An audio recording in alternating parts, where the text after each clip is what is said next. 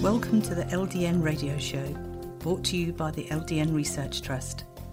I'm your host, Linda Elsegood. I have an exciting lineup of guest speakers who are LDN experts in their field. We will be discussing low dose naltrexone and its many uses in autoimmune diseases, cancers, etc. Thank you for joining us.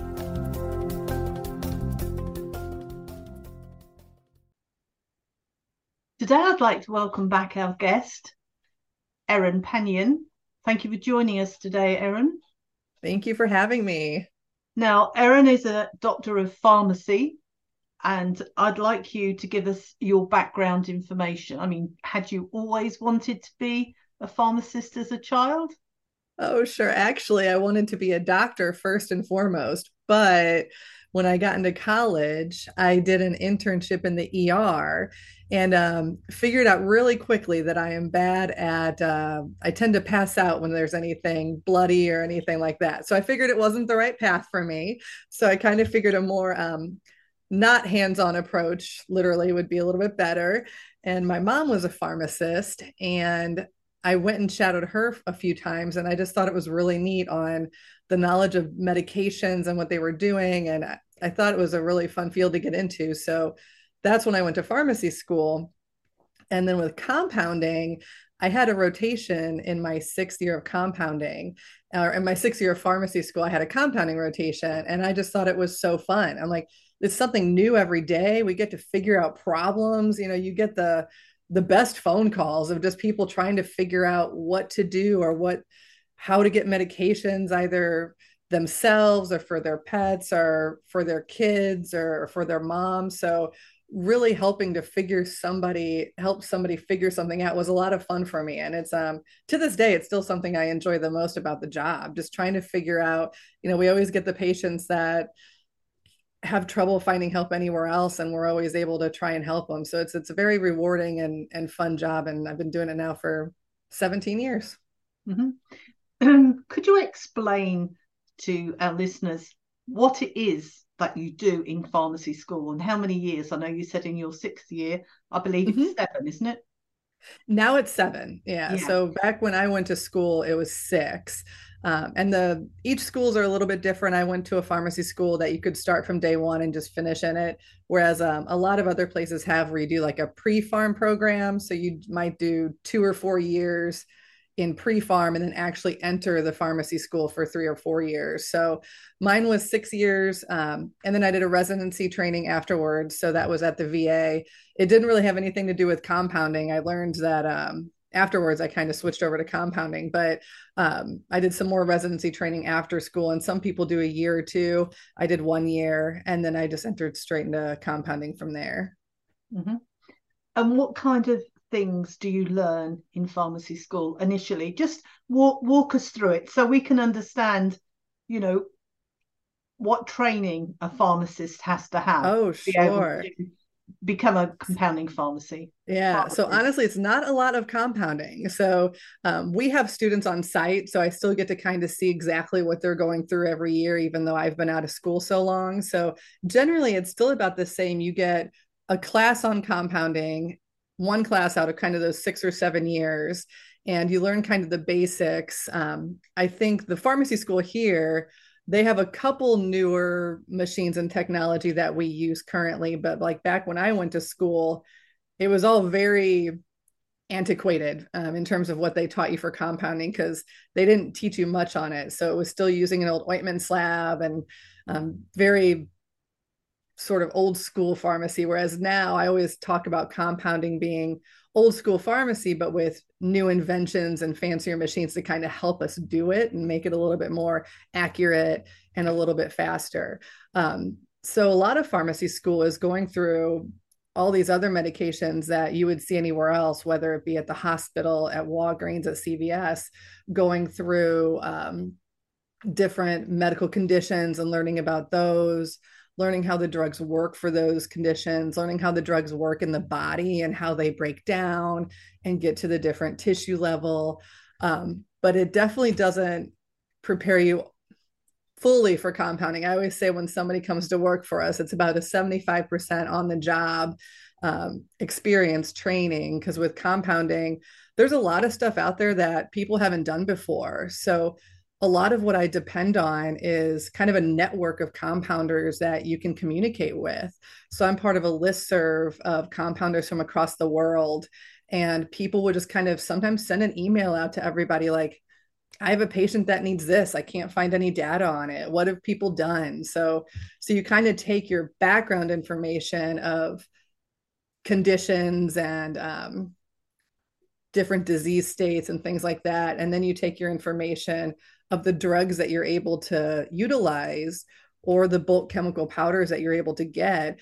And through that information, sometimes you just kind of have to figure out a unique way to give the medication to the patient or a unique dosage form or something like that. So it's a lot of on the job training. And it's one of those jobs that the longer you do it, the better you are at it because you've just seen more. So you've just seen more things. You've you've done a lot more, but you know it's fun from the get-go but you definitely as as experience goes along you definitely get more used to some of the questions a little bit faster at being able to figure out some of the problems. And what about drug interactions? I mean that must be part of your course. It definitely is and it's one of the more trickier parts to be honest because being a cash only pharmacy um, we do have to make sure to take a pretty good medication history with the patients with inch people that bill insurance a lot of times insurance does that drug utilization review and that interaction review for you automatically. So when you bill the insurance company it will see even if they even if the patient didn't get that drug at your pharmacy it will see they got it at another pharmacy and it will alert you to the fact that it's going to interact. Uh, here we don't have that because we're just cash only and we don't bill insurance on that but we're able to kind of take a thorough medication history of the patients. And there's a lot of stuff that are your common interactors um, that will interact with a lot of drugs. So anytime we see that you know we always make sure um, to be even more thorough and just make sure that they give us everything that they're on so that we know to be able to check through those interactions and make sure it's not something that's not going to work out for the patient. Mm-hmm. so in your pharmacy just go through the different options that you can have for LDN? Oh, sure. For LDN, our most common form is tablets uh, because a lot of times patients are going to start out on a lower dose and then work up on the dose. So tablets make it very convenient because um, you can split them in half. I even have some patients that split them in quarters. So therefore, they can start with one tablet or a half tablet and then increase up as gradually as they need to do to reach their target dose. So I do find the tablets are the easiest and they are the most common with us. We also do capsules.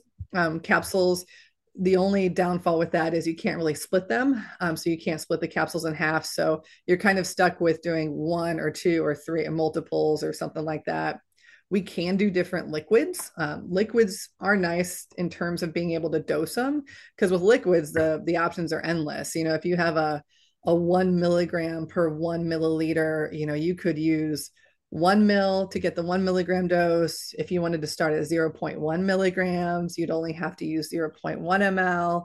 If you wanted to go up to a target dose of 4.5, then you could go up to 4.5 mLs. So you could do all your doses with just one liquid.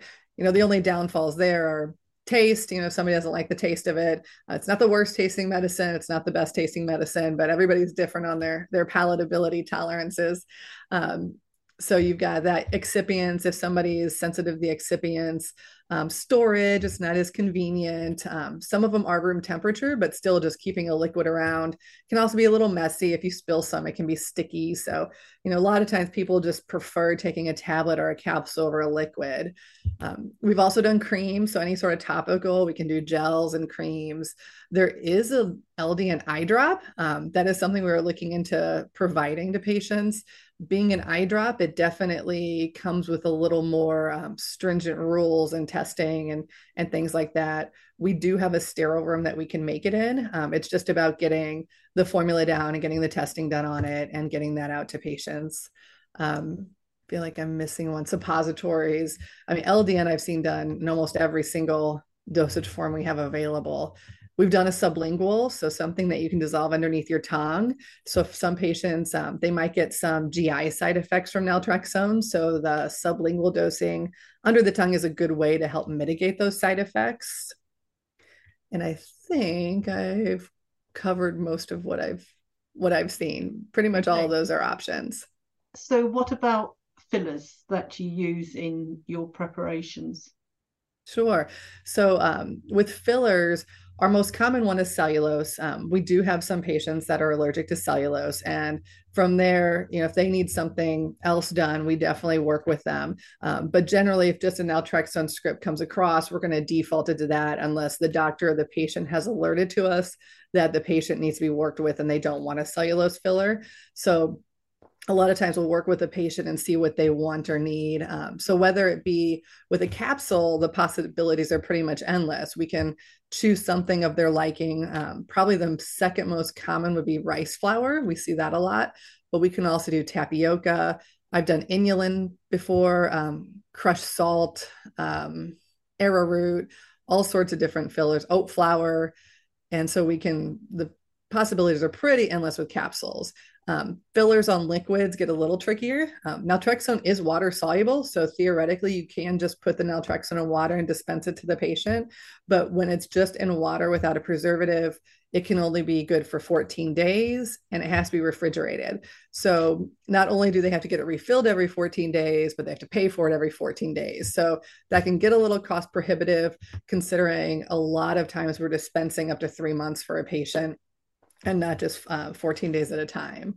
Um, fillers for non-water liquids. Um, we can do an oil if they're tolerant of different oils. Uh, again, we just come across the different palatability and tolerances. Some people just don't like that oil feel.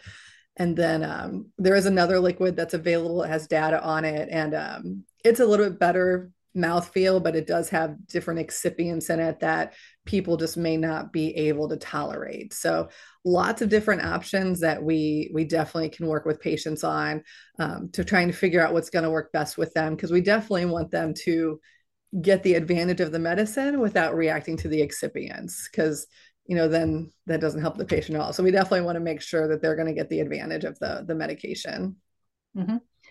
um what disease states would you say mainly your patients are using ldn for? The most common that we see um, any sort of autoimmune disease and that can kind of run the gamut. You know we have some doctors that if their patient is has any sort of autoimmune condition low dose naltrexone is one of the first lines for them. Gi diseases so anything from ulcerative colitis to crohn's ibs ibd we see a lot of naltrexone for that. Um, restless leg syndrome is another common one uh, fertility, we see a lot in women's health, and we have some doctors that will prescribe it for um, patients that are having trouble conceiving, having trouble keeping pregnancies, or having a lot of miscarriages. And um, depression, we see it for that from um, some different psychiatrists around town. Those are probably the most common ones that we see. And then you'll have kind of random ones thrown out there because it can be used for so many different things. Um, pain, pain is actually another one. So we see it a lot for um, anything from fibromyalgia to nerve pain to um, CRPS, chronic regional pain syndrome. So we do see it a lot for pain too. I think those are the main things that we see, but it definitely doesn't encompass everything it can be used for. Mm-hmm. And when you talk to patients, what do you um, tell them about LDN and the expectations? Because I mean, some people are so desperate to find an answer. They want it to work on day one. Oh, I know. I feel so bad when I tell them it's probably not going to be day one. Um, we definitely, you know, this can take several weeks to work. You know, it is definitely working. It's not just a band aid, it's helping to work in the underlying mechanisms with inflammation and modulating the immune system. I have had some patients call me like after one day and they're like, this stuff is miraculous, but that is definitely not um, the norm. You know, normally it's going to take a little bit to work. And, you know, some patients get frustrated because, like you said, they're so ready to have an answer and they want to feel better. So they've already been through so many other things. But generally, I always tell patients give it a good three month trial at your full dose. You know, don't just give the one milligram a shot for two weeks. Make sure to work up if you're able to tolerate it. Uh, make sure to work up to that and then give it a good shot at the full dose. And I tell them it's it's not going to work for everybody, but it definitely is a great option that we've seen change lives. So considering the fact that it's not expensive, um, the side effects are minimal um, and mild generally. So I always tell them it's worth a shot, especially with some of these patients that have just been through the gamut on doctors and treatments and things like that. So so a lot of them do give it a shot. We see it very successful in a lot of patients. And then I have some patients that will stop it just to see, like, oh, I think I can come off of it now. And they're like, oh no, I can't. I need that back. And so they'll come and like, I thought I could come off of it. No, I feel much better on it. So, um, so it kind of helps confirm and reaffirm to them that that it is really helping them out. Well, I've been taking LDN nearly 20 years. And people, you know, are worried about the long term effect of taking LDN but LDN generally is in your system for like four hours. So every day you're getting like a 20 hour break. Mm-hmm. But what do you say to people when they ask, you know, how long can you take LDN for? Oh, absolutely. So it's been studied in low dose now for probably about 40 years. So I always tell them that, um, you know, we do have data over 40 years now, and that it's still not really showing any long-term adverse effects and that really the benefits of it should outweigh you know any potential again and i can't even really think of any long-term effects that they've seen from it from patients being on it for a long time. So you know you get those side effects at the beginning whenever you're on it you might have some of those as you're working up but but generally i'm not seeing and i don't think there's any data out there on the long term that there is any harm to taking it long term. So so I think after 40 years of studies and I always refer them to the LDN Research Trust because it kind of shows all of the different studies and things that have been done on it. And they do they love that source because a lot of my patients want to look up this and and they haven't heard of it before. So they'll see the studies for themselves and see what it's all being done in and see the adverse effects of it and everything like that. So that helps give them a little peace of mind also. Um, so I think that does help. But they're also used to here in America, we've got all those commercials on TV and these drugs that come up and you know all the side effects are like death and brain tumors and all this so i think it always helps them too that's like we haven't seen any of that with this over 40 plus years so i think you can feel a little better with that also well being english when i come to america and you have a lot of commercials on your, your stations and and there's a really nice advert promoting some drug. And then very quickly at the end they they it's there and they I know yeah. But it's very quickly and they're saying and possible side effects could be heart attack stroke cancer I know it's terrible. and possible death. And you think why would anybody now after such a lovely advert that makes you, you know, you're going to feel so much better and this that and the other and that you you you could die I know, I know. But yet people just remember that jingle or something like that that was at the beginning. yeah. So with LDN, when you said that you could potentially have some side effects while you're titrating up when you first start LDN, what do you tell people those side effects could possibly be? I definitely see vivid dreams the most. So a lot of times um, I warn them about the vivid dreams right off the bat. And a lot of times the doctors have done that warning too. It seems to be the most common one that the doctors warn them about too.